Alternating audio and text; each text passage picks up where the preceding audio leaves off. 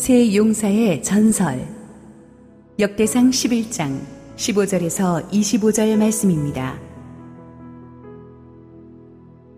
30 우두머리 중 세 사람이 바위로 내려가서 아둘람 골 다윗에게 이를 때에 블레셋 군대가 르바임 골짜기에 진쳤더라. 그때 다윗은 산성에 있고 블레셋 사람들의 진영은 베들레헴에 있는지라.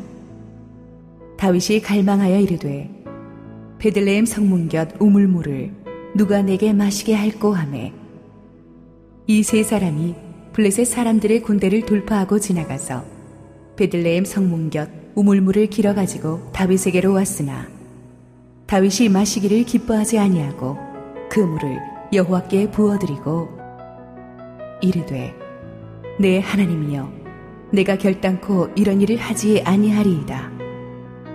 생명을 돌아보지 아니하고 갔던 이 사람들의 피를 어찌 마시리까 하고 그들이 자기 생명도 돌보지 아니하고 이것을 가져왔으므로 그것을 마시기를 원하지 아니하니라.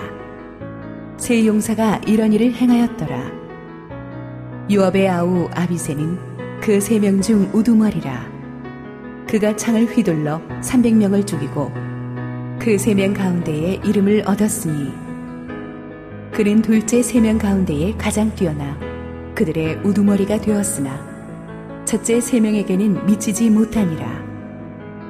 갑스엘 용사의 손자 여호야다의 아들 브나야는 용감한 사람이라. 그가 모압 아리엘의 아들 둘을 죽였고 또 눈 올 때에 함정에 내려가서 사자 한 마리를 죽였으며 또 키가 큰 애굽 사람을 죽였는데 그 사람의 키가 다섯 규빗이요 그 손에 든 창이 배틀채 같으나 그가 막대기를 가지고 내려가서 그 애굽 사람의 손에서 창을 빼앗아 그 창으로 죽였더라.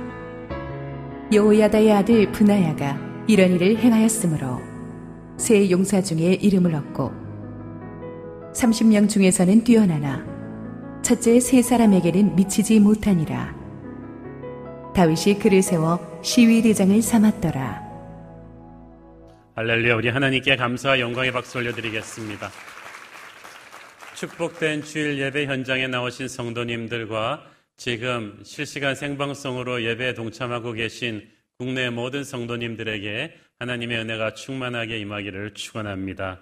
우리 함께 기도하시고 하나님 말씀 보겠습니다.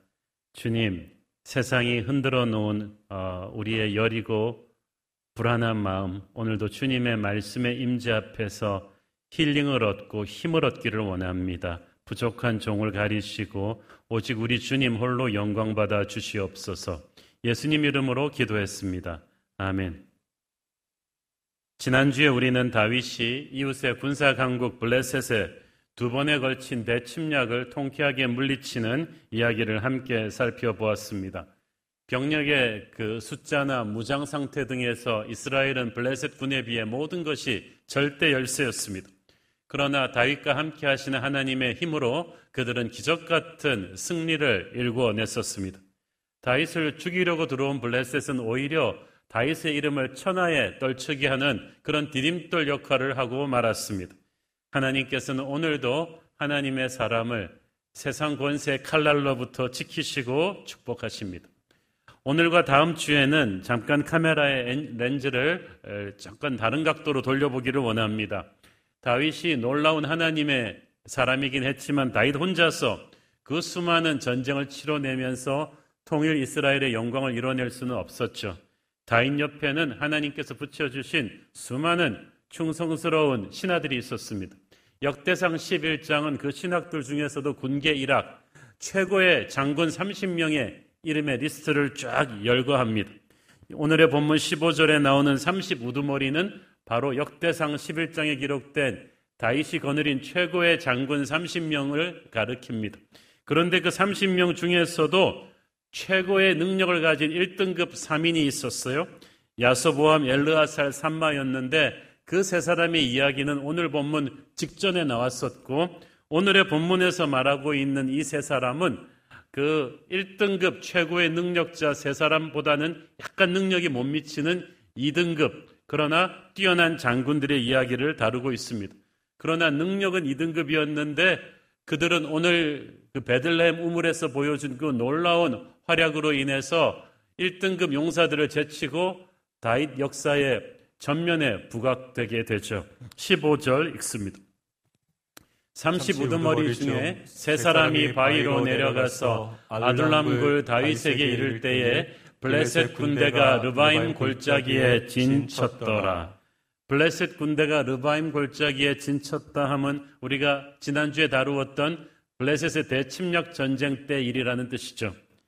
거인의 평원이라는 뜻의 르바임 골짜기는 예루살렘 남서쪽에 위치한 넓은 골짜기 평원입니다. 그래서 블레셋의 수많은 전차대와 보병들이 이 르바임 골짜기를 가득 메우고 어, 다윗을 잡으려고 쳐들어온 거예요. 이때 다윗이 아둘람 굴에 전진 사령부를 배치합니다.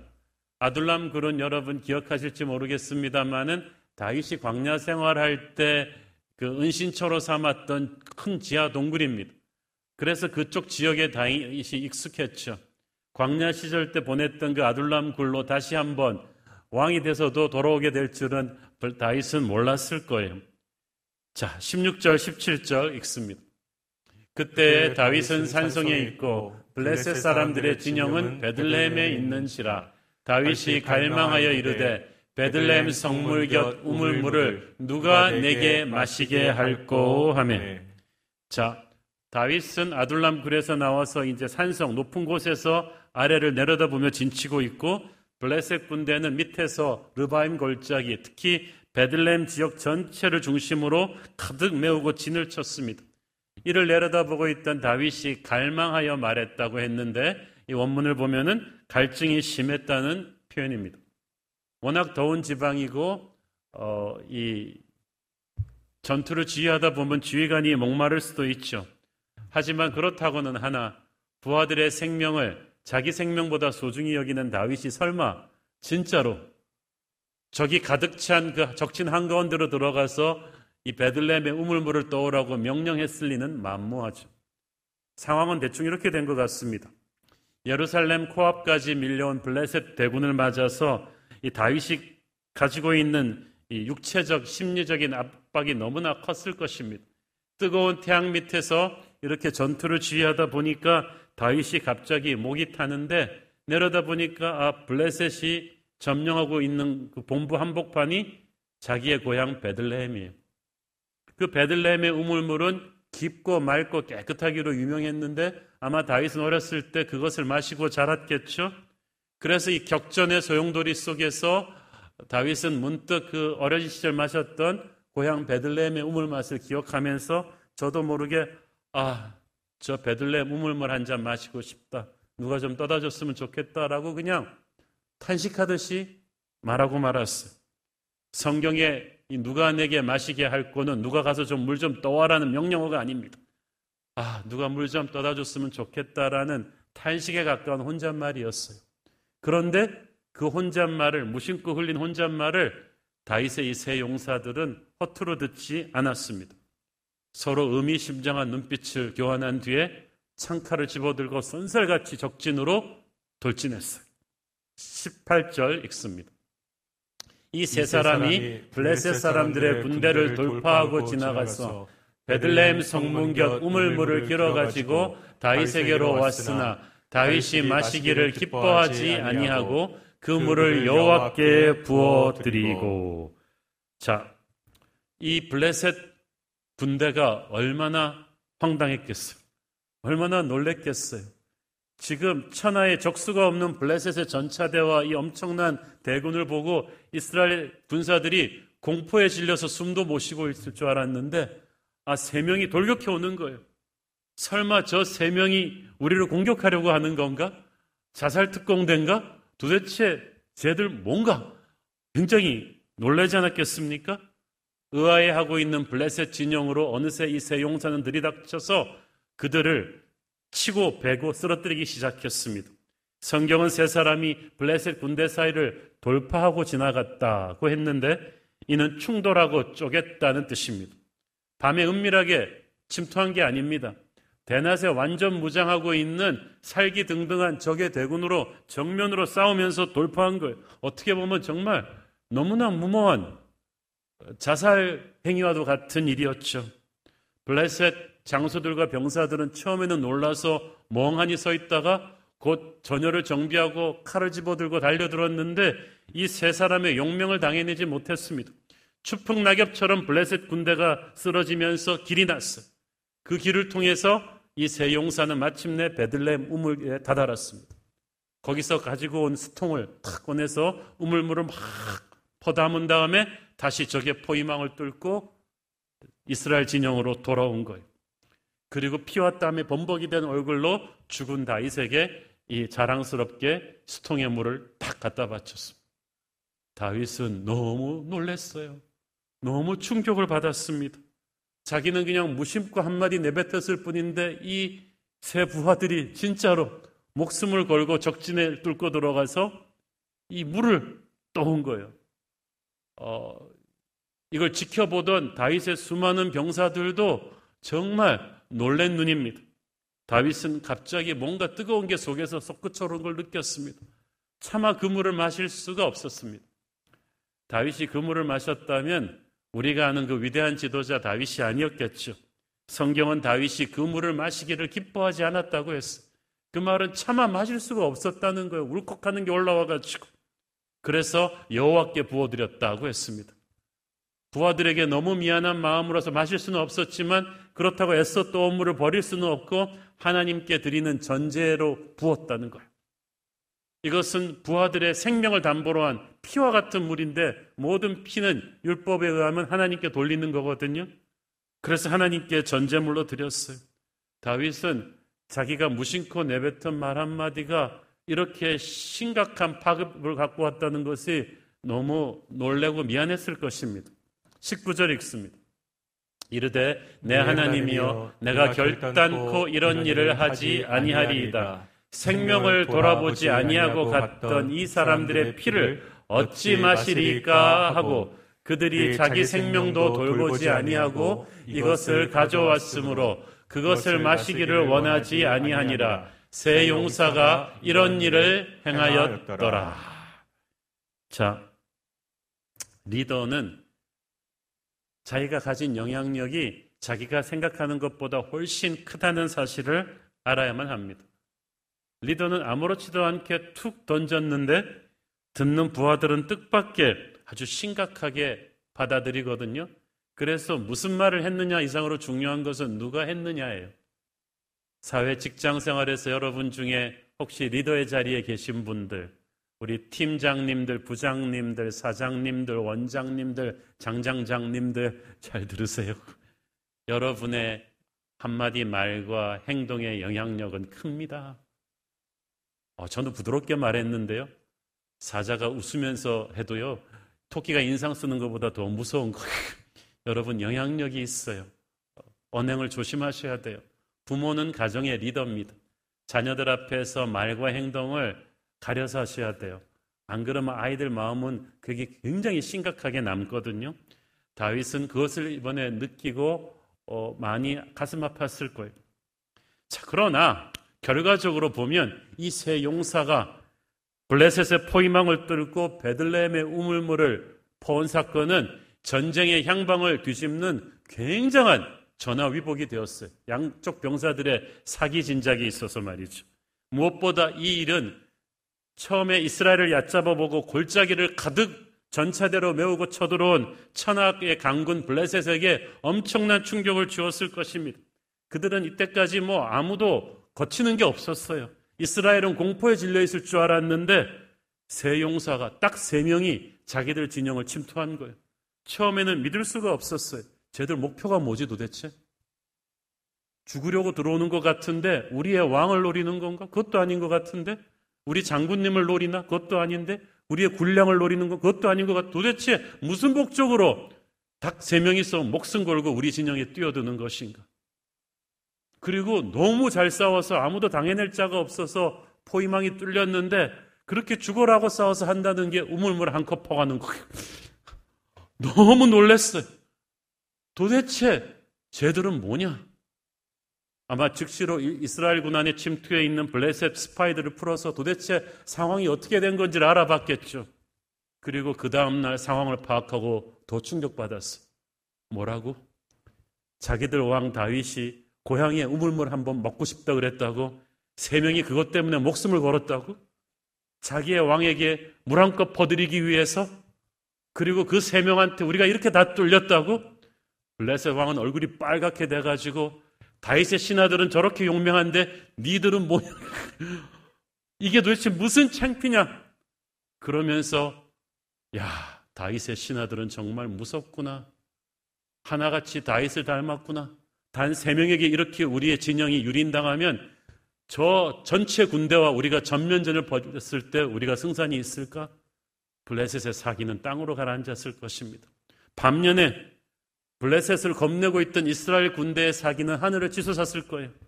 천하의 강군이라고 믿었던 블레셋 군을 닭세 명이 들어가서 저렇게 휘젓고 들어오는 걸 보면서 하나님께서 우리와 함께 하시는구나.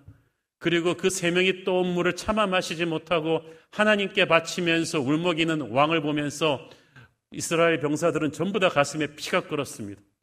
이런 왕을 위해서라면 우리는 저 세 명처럼 목숨을 바칠 수 있어.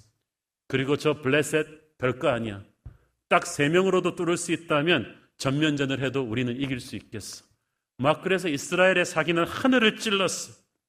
그래서 그 다음날 벌어진 전투에서 하나님께서는 이스라엘이 블레셋을 거의 전멸시키는 승리를 거두게 하시지 않습니까? 지난주에 우리가 배웠죠. 그래서 이 세 용사의 이야기는 전설이 되었습니다. 다윗은 예수 그리스도의 모형입니다. 다윗이 이스라엘의 왕이었던 것처럼 예수께서 우리의 왕이 되셨습니다. 우리를 위해 자기의 생명을 주신 우리의 왕을 위해서 우리는 충성합니다. 다윗의 소원에 세 용사가 목숨을 걸고 충성했듯이 우리는 교회 머리이신 예수님의 소원을 위해서 목숨을 걸고 충성합니다. 다윗이 무심코 탄식에 가깝게 자기의 소원을 말한 것 뿐이지만 새 용사가 그 말 한마디에 목숨을 걸었던 것처럼 우리는 우리 주님의 마음속에 있는 소원이 무엇인지 압니다. 그것은 땅끝까지 복음이 전해진 것이고 가난하고 병든 자를 구제하는 것이며 교회를 교회되게 세우는 것입니다. 우리는 그 주님의 소원을 위해서 우리의 호흡이 닿는 날까지 충성을 다할 줄로 믿습니다. 중요한 것은 이 세 용사가 정말 주군의 마음을 헤아리는 다른 병사들과는 다른 충성심이 있었다는 거예요. 여러분 사실 그 자리에 다윗이 아, 내 고향 베들레헴의 우물물이 먹고 싶구나 하고 다윗이 탄식처럼 내뱉었을 때 그 말을 이 세 사람만 들었겠어요? 특히 모든 장군들이 다 들었을 텐데 특히 이 세 사람보다 능력이 한 등급 위였던 1등급의 세 장군은도 듣고 움직이지 않았어요. 그들은 이 세 용사보다 더 전투력이 뛰어났기 때문에 이 세 들어갔으면 살아날 확률이 더 높았음에도 불구하고 움직이지 않았어요. 보니까 신실함은 능력순이 아닌 것 같아요. 아마 어떤 장군들은 다윗이 베들렘의 우물을 마시고 싶다 그러니까 속으로 그랬겠죠. 아니 목이 마르시면 여기 아둘람 우물을 드시면 되지 뭐 물이 뭐 에비앙이나 삼다수나 풀무원이나 뭐 다 똑같이 뭐 그물이 그물이지 뭐 굳이 뭐 그렇게 까다롭게 이 전쟁터에서 굳이 베들레헴 우물물을 드시겠다는 건 또 뭐야? 라고 속으로 생각했겠죠. 또 어떤 장군은 아유 유가라비 키딩 왕도 농담이시겠지. 적의 대군이 저렇게 첩첩이 둘러싸고 있는 저 베들레헴의 우물로 누가 들어가? 상식적으로 게 가능한 일이야? 왕이 너무 힘드시니까 잠깐 분별력을 잃으셨나 봐. 이건 심각하게 받아들일 일이 아니야. 라고 못 들은 척 무시해버렸을 거예요. 그런데 말이죠. 아까도 말씀드렸듯이 다윗이 지금 나 목마르니까 아무 물이나 좀 떠와라. 이렇게 한 거 아니잖아요. 베들레헴의 우물물이 마시고 싶다는 다윗의 마음 속에 무엇, 어떤 고뇌가 있었는지 그 마음을 읽었어야죠. 지금 다윗은 10년이 넘는 광야 생활과 내전을 거쳐서 통일 이스라엘의 왕이 되었어요. 아직 시간적으로 예루살렘 정복도 아직 안 된 상태예요. 그런데 막 왕이 오르자마자 이 블레셋이 엄청난 대군을 일으켜서 다윗을 잡고 나라를 멸망시키려고 온 거예요. 다윗의 어깨에 짊어진 중압감이 얼마나 컸는지 짐작이나 가십니까? 그래서 정말 블레셋이 쳐들어오면 왔다는 소식 듣는 순간부터 다윗은 잠도 자지 못하고 피곤해 지쳐 있습니다. 그리고 전쟁터에 나와 보니까 상황은 생각보다 심각해요. 어, 루바임 골짜기를 가득 메운 적군이 특히 사령부를 고향 베들레헴에다 딱 설치하고 진을 치고 있는 것. 그걸 보면서 다윗이 그만 맥이 풀리듯이 아 고향 베들레헴의 우물을 마시고 싶다는 말을 내뱉은 거예요. 그 말 한마디에는 지금까지 다윗이 참고 참아왔던 그 수많은 위기와 아픔과 리더로서의 외로움이 다 담겨 있었어. 다윗도 왕이기 전에 한 인간입니다. 지금 37살밖에 안 된 우리 교회 그, 그 청, 그 청년부 나이란 말이에요. 고향이 있고 가족이 있습니다. 그의 어깨에 짊어진 짐이 너무나 크고 힘들었을 것입니다. 그래서 아무리 담대한 리더도요, 이렇게 너무 힘들고 어려운 상황에서 계속 오다 보면 어느 순간에 맥이 탁 풀리는 때가 있어. 아, 누가 내게 따뜻한 노래 한마디 해줬으면, 정말 수고하셨다는 위로 한마디 해주었으면, 그래서 휴게소에서 나오는 트로트 한마디에도 그냥 울컥하는 때가 있는 거예요. 누가 베들레헴에 우물물 좀 떠다 줬으면 하는 다윗의 마음에는 이런 아무도 모르는 리더로서의 고뇌와 외로움과 아픔이 있는 것입니다. 새 용사가 바로 그 다윗의 마음을 캐치한 거예요. 오죽하면 왕께서 저 적군이 에워싸고 있는 베들레헴의 우물물을 마시겠다고 했을까? 왕이시여 외로워 마십시오. 힘들어 마십시오. 당신을 위해서 이렇게 목숨을 던지는 우리 같은 부하들이 있지 않습니까? 그들이 또 온 베들레헴의 우물은 단순한 물이 아닙니다. 정말 목숨보다 진한 사나이들의 의리, 왕에게 바치는 충성이었던 거예요. 다윗이 그 마음을 읽고 감동한 것입니다. 새 용사가 다윗의 이런 표현하지 않은 속내까지도 살펴서 충성을 다했듯이 우리도 주님을 위해서 살 때도요. 주님이 말씀하시지 않은 그 속내까지도 살피면서 충성을 다해야 할 줄로 믿습니다. 보면 신앙생활하는 사람들 중에서요. 그냥 간신히 천국 갈 정도의 미니멈 크리스찬으로 살아가는 사람이 있고 허리가 휘도록 버겁게 자기의 최선을 쏟아붓는 맥시멈 크리스찬의 삶을 사는 사람이 있어요. 미니멈 크리스찬 어떤 사람이냐 하면 살인이나 도둑질 같은 심각한 죄만 짓지 않으면 된다. 그래서 하나님한테 결정적으로 지키지만 않으면 된다. 주어진 일만 하면 된다. 저 옆집의 김집사보다 더 못하지만 않으면 된다. 그래서 어떻게 하면 최소한의 노력을 하고 살까 하는 신앙입니다. 그러나 성령의 사람은 다르게 생각하죠. 남이 뭐라 하든 상관없다. 지금 이 순간에 내가 드릴 수 있는 최선은 무엇인가? 어떻게 하면 주님을 기쁘시게 할까? 지금 내가 움직이지 않으면 하나님의 나라에 데미지가 올 텐데 지금 나의 모든 걸 던져서라도 어둠의 군대를 막고 하나님을 기쁘시게 해드리자. 이것이 바로 성령의 사람. 이 베들렘의 세 용사가 그랬다니까요. 여러분 생각해 보세요. 블레셋 군대가 말이죠. 몇만 대군이 와가지고 왜 하필 르바임 골짜기 주변에 그 수많은 동네를 다 놔두고 하필 그 콩할 만한 베들레헴에다가 자기들의 본영을 설치했겠어요. 다윗이 산성에서 지켜보는 거 뻔히 알면서 다윗의 고향인 걸 너무나 잘 알기 때문이에요. 이것은 블레셋의 의도적인 작전이에요. 다윗에게 수치를 주고 다윗의 감정을 흔들어 놓고 다윗을 위협하기 위한 거였어요. 다윗 보느냐? 너의 고향 베들레헴을 우리가 짓밟아 버렸다. 블레셋의 본영을 이 베들레헴의 본영을 설치했다는 말은 이미 다윗의 친지와 친구들을 많이 죽이거나 포로로 삼았다는 얘기죠. 다윗이 뛰놀던 그 정든 고향 이 베들레헴이 블레셋의 말발굽에 짓밟혀 있는 것을 블레셋은 다윗한테 보란 듯이 시위합니다. 이것 봐라. 이제 네 고향 베들레헴부터 시작해서 우리는 네가 가장 사랑하는 걸 다 파괴시켜 버릴 것이다. 그리고 너를 잡을 것이다.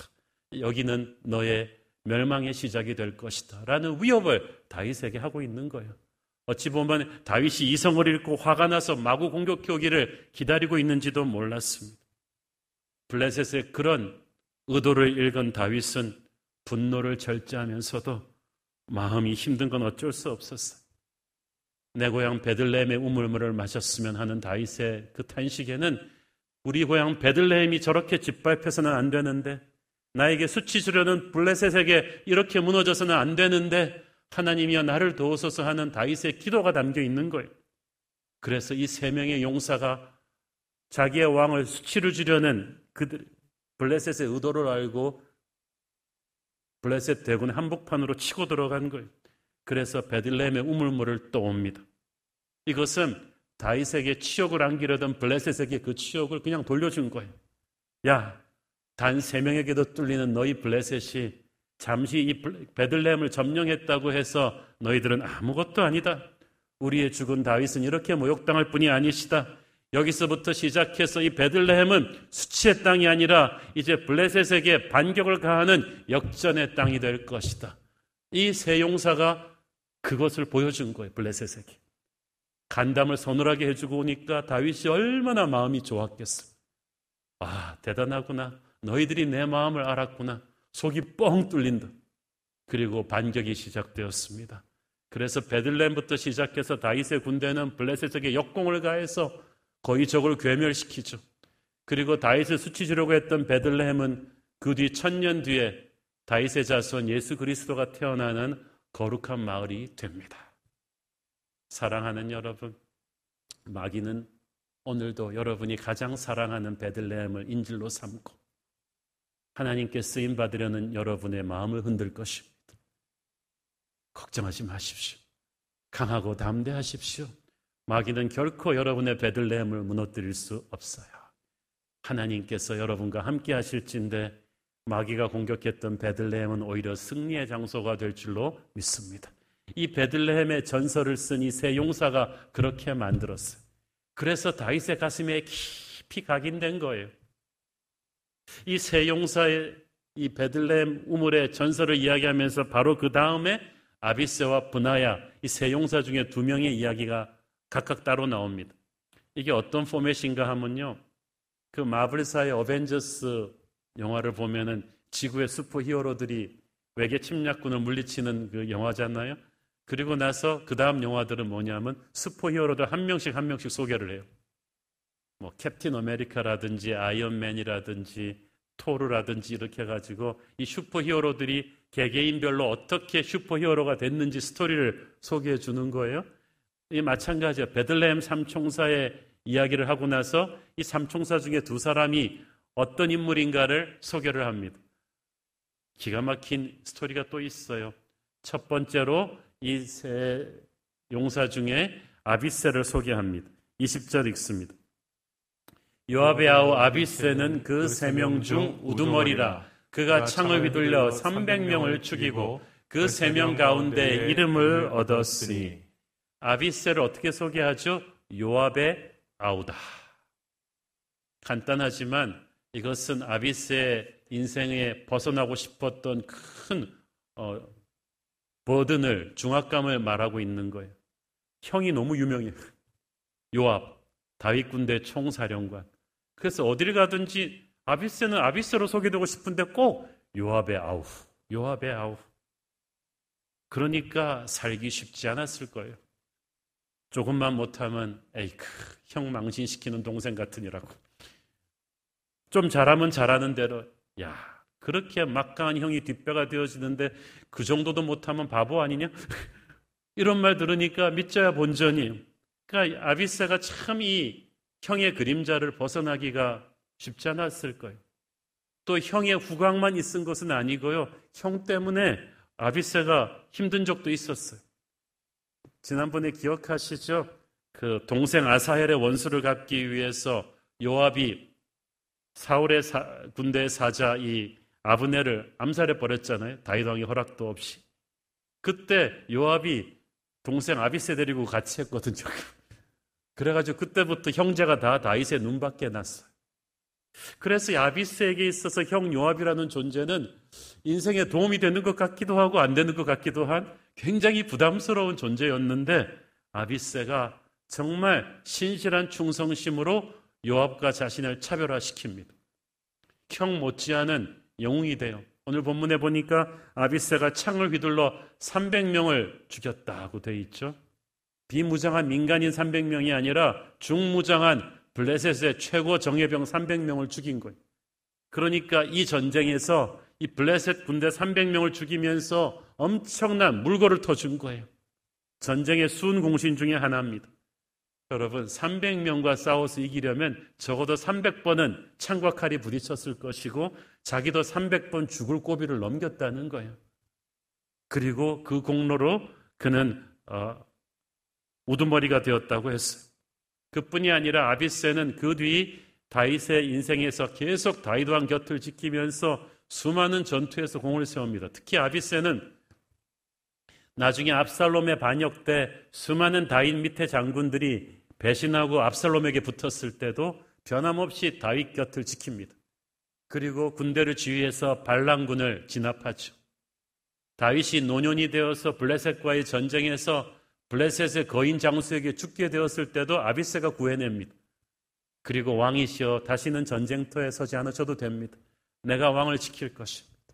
그 보니까 아비세는요 평생 다윗을 지키기 위해서 수많은 전투를 감당해내고 변하지가 않아요. 수많은 사람들이 다윗을 배신하고 떠날 때도 아비세는 다윗의 곁을 지킵니다. 저는 그래서 이 복음성가 중에 그거 있잖아요. 세상 변하고 사람들 주를 떠나도 나는 주를 섬기리. 그게 아비스의 주제곡이에요. 제가 아비스의 별명을 붙인다면 의리 그렇게 하고 싶어요. 성경 말씀에 맡은 자들에게 구할 것은 충성이라고 했는데 수십 년 동안 충성의 신하로 자리매김한 것이 아비스입니다. 그래서 훗날 사람들은 더 이상 요압의 아우 아비세라 그러지 않아요. 저는 저와 여러분 또한 끝까지 주님 곁을 지키는 충성스러운 아비세 같은 주의 종되기를 축원합니다. 아비세와 함께 또 이 베들렘 삼총사 중에서 유명해진 인물이 바로 브나야입니다. 22절 읽습니다. 갑셀 용사의 손자 여호야다의 아들 브나야는 용감한 사람이라. 그가 모압 아리엘의 아들 둘을 죽였고 또 눈 올 때 함정에 내려가서 사자 한 마리를 죽였으며. 이 브나야는 여호와께서 세우신다는 뜻인데 믿음 좋은 제사장 여호야다의 아들입니다. 특히 성경은 분하에 대해서 설명할 때 용감한 사람, a valiant fighter라고 했는데 다윗의 장수들이 다 용감했는데 특히 이 분하야의 용감성은 특출났던 것 같습니다. 그 에피소드 세 개가 연거푸 소개되고 있죠. 첫째, 분하야는 모압 아리엘의 아들 둘을 죽였다고 했습니다. 여기서 아리엘은 실제 사람 이름이 아니고 이 아랍권에서 전쟁 아랍권에서는 지금도 용맹한 용사를 아리엘 전쟁의 신이라고 부릅니다. 이 전쟁의 신의 아들들이라고 불릴 정도로 그 당시 용맹한 모압 군대 중에서 가장 뛰어난 두 용사가 있었나 봐요. 그 두 사람이 얼마나 이스라엘 군대를 공포에 몰아넣었는지 모릅니다. 이 두 명을 분하야가 죽입니다. 그것도 같은 날 죽였어요. 이것은 보통 일이 아닙니다. 모든 이스라엘이 두려워하는 모압 최고의 전사들과 동시에 싸웠다는 얘기잖아요. 자기도 목숨 걸고 한 거예요. 아마 이 두 모압 전사들이 이스라엘에 큰 위협을 가져왔기 때문일 것입니다. 버나야는 항상 쉬운 조건에서 싸운 적이 없어요. 불리한 조건이지만 나라를 지키기 위해 왕께 충성을 다하기 위해 자기 생명을 던집니다. 두 번째 또 있습니다. 그는 눈 올 때 함정에 내려가서 사자 한 마리를 죽였다고 했어요. 이것도 간단히 읽어 넘길 일이 아닌 게요. 여러분, 팔레스타인에는 더운 지방이라서 눈이 오지 않아요. 눈이 오는 데는 팔레스타인에서 굉장히 높은 고원지대예요. 그런데 거기서 또 눈이 펑펑 쏟아지는 날에 미끄러질 정도의 구덩이까지 쫓아 들어가서 함정이라고 번역했지만 깊은 구덩이입니다. 쫓아 들어가서 사자를 죽였어요. 사자한테 자기를 지킨 게 아니고 쫓아 들어가서 죽인 거예요. 당시 이스라엘 광야에 있던 들사자는요, 몸무게가 기본적으로 200kg가 넘고요, 시속 55km까지 달릴 수 있고, 한 번 점프에 10m까지도 할 수 있는 무서운 맹수입니다. 이런 사자의 공격에서 살아남기만 해도 대단한 것인데, 눈이 쏟아지는 그 안 좋은 날 고원지대에 그 깊은 구덩이까지 쫓아 들어가서 악천후 속에서 그 사자를 죽였다. 이건 대단한 일이죠. 그 악조건 속에서 분하야가 왜 사자를 잡으려고 거기까지 들어갔겠어요? 설마 사냥이 취미라서? 그래갖고 뭐 박제해서 걸어놓고 싶어서? 그건 아니었을 거예요. 분명히 그 사자는 선량한 사람들을 많이 해치고 백성들에게 국민들에게 큰 우왕거리가 되는 그런 존재였을 거예요. 그래서 모두가 힘들어하지만 두려워서 손도 못 대는 그 사자를 은하야가 나서서 쫓아가서 죽였을 것입니다. 그 고원지대에 눈 오는 날 구덩이까지 쫓아간 것은 그날 그 찬스가 저로의 찬스였기 때문이었을 거예요. 모두가 큰 문제라고 알고 있는 것. 그러나 아무도 두려워서 건드리지 못하는 큰 국가적인 우환을 브나야가 나서서 해결한 것입니다. 자기의 목숨을 걸어야 되는 위험한 일이었어. 보통 사람들 같으면 안 했을 거예요. 아유, 다음에 평지에 사자가 좀 나오면 하지. 혼자 들어가면 위험한데 좀 백업 군대로 좀 거느리고 가서 해야지. 눈 좀 그치면 해야지. 야, 사냥꾼들 불러라. 장군 체면에 내가 굳이 나서겠느냐? 이렇게 다들 차일피라면서 몸을 빼고 있을 때 분하야가 몸을 아끼지 않고 그날 문제를 해결합니다. 우리가 분하야를 보면서 다시 한번 느끼게 되는 것은 최소한만 하고 살아가는 미니멈 크리스천과 하나님이 기회를 주실 때 최선을 다하는 맥시멈 크리스천이 이렇게 다르다는 거예요. 우리는 아무 잘못도 안 하면서 동시에 아무 옳은 일도 안 할 수 있어요. 분하야가 그날 아무것도 안 하고 가만히 있었어도 아무도 욕할 사람은 없었을 거예요. 가만 보면 뜻밖의 많은 크리스천들이 이렇게 살아요. 하나님한테 혼나지 않을 정도로 사람들한테 욕먹지 않을 만큼만 하자.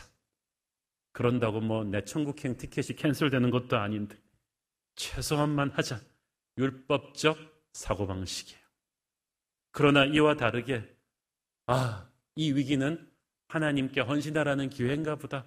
어떻게 하면 주님을 기쁘게 해드릴까 하면서 최선을 다하는 성령의 사람, maximum Christian life를 사는 사람이 있어요. 브나야가 그런 사람이에요. 예수님의 물로 예수님의 발만 씻겨드려도 그날 대단한 건데 굳이 값비싼 향유가 든 옥합을 깬 마리아가 바로 그런 사람이었어요. 안 해도 되지만 주님을 사랑해서 최선을 다하는 거예요. 오늘 내가 하지 않으면 하나님의 나라가 위협이 받을 수 있다. 우리 주님의 마음이 아프실 것이다. 그래서 나를 던지는 거예요. 분하야는 백성을 괴롭히고 왕에게 우한거리가 되는 사자를 그냥 놔두지 않고 미루지 않고 그날 나서서 그 문제를 해결합니다. 그는 몰랐지만 하나님께서 그날 거기에 분하야를 두신 까닭은 바로 하나님이 그에게 주신 콜링이었어요. 부르심이었어요. 여러분, 부르심의 자리가 그렇게 화려하고 팡파레 울리는 그런 자리 아닙니다. 많은 경우 부르심의 자리는 눈앞에 으르렁거리는 사자처럼 정말 위험하고 힘든 도전, 정말 등을 보이고 도망가고 싶은 그 순간이 부르심이에요. 그러나 누군가는 반드시 해결해야만 되는 문제. 하나님께서 나를 믿고 그 자리에 세우신 거예요. 하나님의 나라를 위협하는 사자를 처리하고 하나님께 영광을 돌리라고 세우신 그 자리에 우리는 물러서면 안 되는 거예요. 우리가 하지 않아도 욕할 사람은 없어요. 그러나 우리가 해야 하나님이 기뻐하세요. 하나님의 나라가 확장이 되는 거예요. 영적인 성숙은 뒤에 물러가서 뒷짐지고 대접받으려고 어하고 이렇게 하고 있는 게 아니에요. 영적인 성숙이란 하나님이 주신 기회를 놓치지 않고 그 위기의 사자 앞에 담대히 기도하며 돌진하는 것입니다. 그게 영적인 성숙이에요. 이런 영적인 승리가 쌓여서 영적인 성숙을 만들어주는 거거든요. 분하의 전설은 거기서 끝나지 않습니다. 23절 읽습니다. 또, 또 키가 큰 애굽 사람을 죽였는데 그, 그 사람의 키가 다섯 규빗이요 그 손에 든 창이 배틀채 같으나 그가 막대기를 가지고 내려가서 그 애굽 사람의 손에서 창을 빼앗아 그 창으로 죽였더라. 키가 다섯 규빗이면요 키가 2m 30이 훨씬 넘는 거예요. 거의 골리앗급이에요.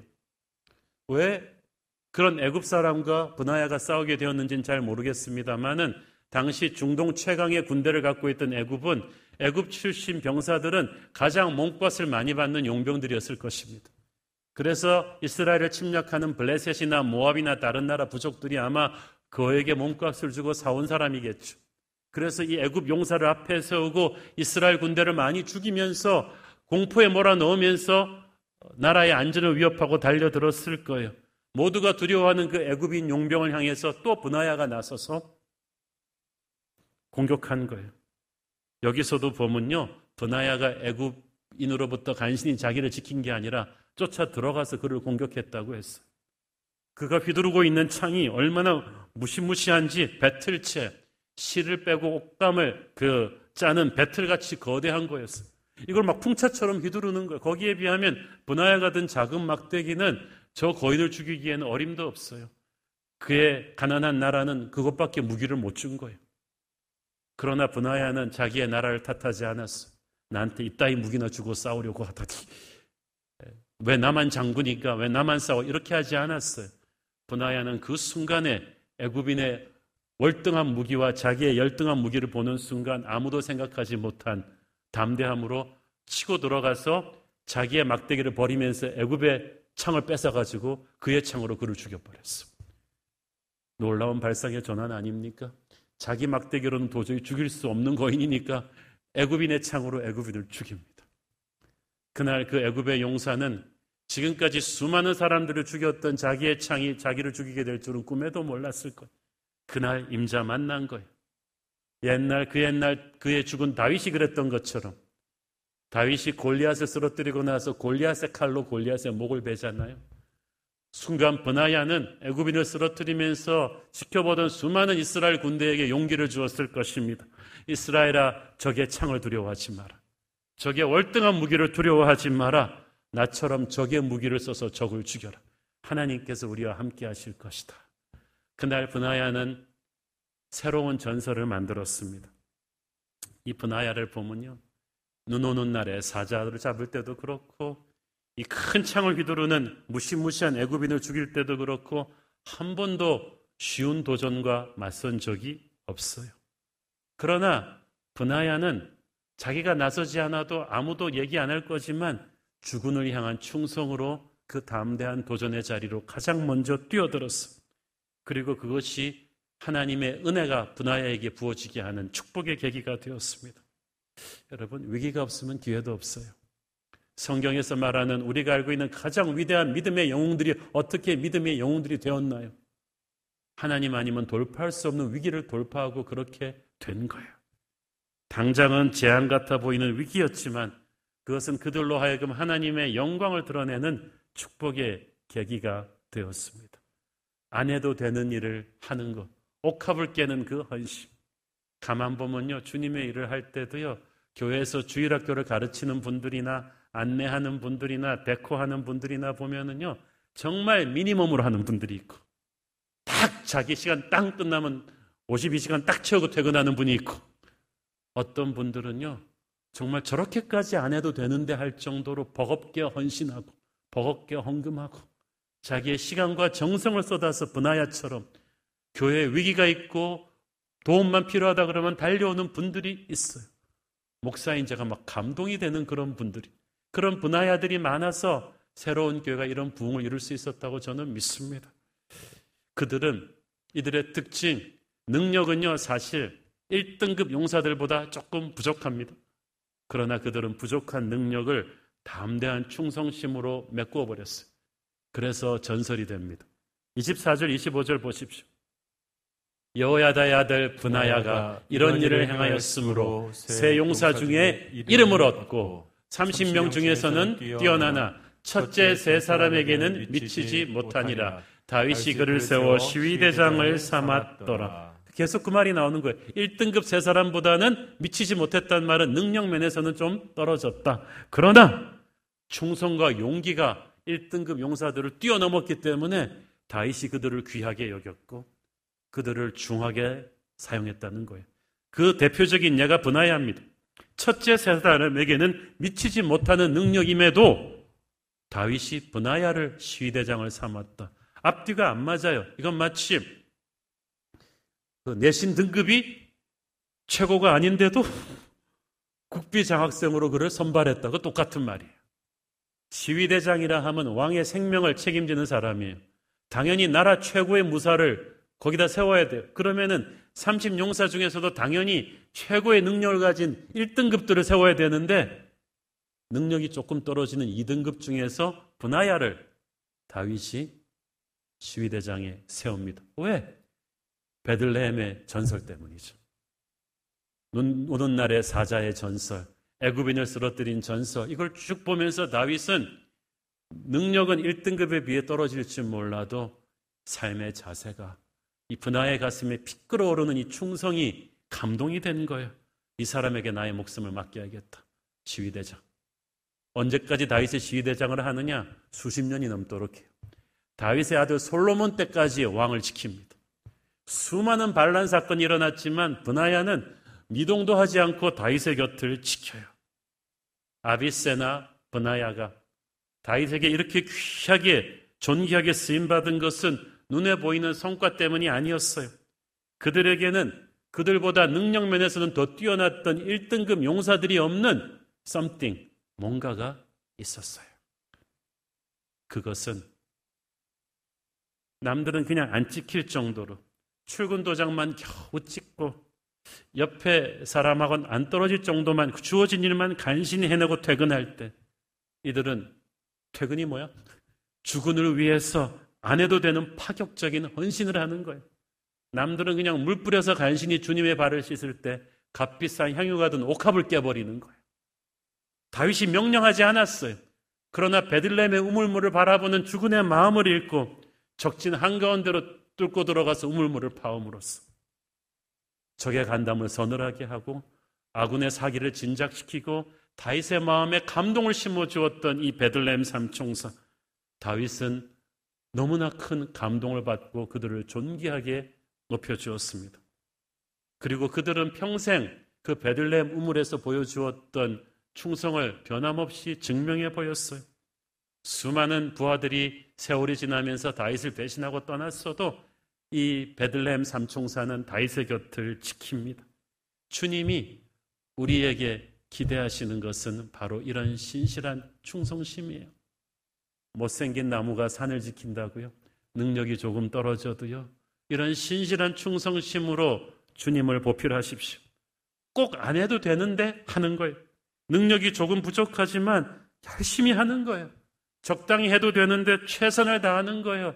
누구 눈치 보고 남에게 미루지 않고 상황이 힘든 거 핑계하지 않고 그냥 내 모습 이대로 주님을 위해서 걸레처럼 자기를 던지는 이런 분하야 같은 충성된 일꾼을 주님은 찾고 계십니다. 주님께서 세상에 약하고 미천한 존재들을 쓰셔서 강하고 잘난 것들을 부끄럽게 하십니다. 왜? 세상에 약하고 미천하지만 충성스러우니까. 저와 여러분이 그런 존재들 되기를 바랍니다. 우리가 능력이 부족해도요. 이런 충성심이 있으면 주님이 우리를 귀하게 써주실 줄로 믿습니다. 마지막 시대에 주님이 이렇게 쓰는 그런 용사들 되기를 축원합니다. 기도하겠습니다. 주님 은혜를 감사합니다.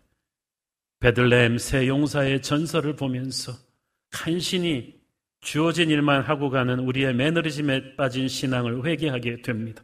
주님, 상황을 불평하지 않고 주님이 오늘 내게 주시는 그 도전의 기회 앞에, 헌신의 기회 앞에 물러서지 않고 나의 옥합을 깨는 최선을 드리게 하옵소서. 주님 목마르십니까? 제가 가서 블레셋을 뚫고 베들레헴의 우물물을 갖다 바칠 것입니다. 주님, 우리를 사용하여 주시옵소서. 예수님 이름으로 기도했습니다. 아멘.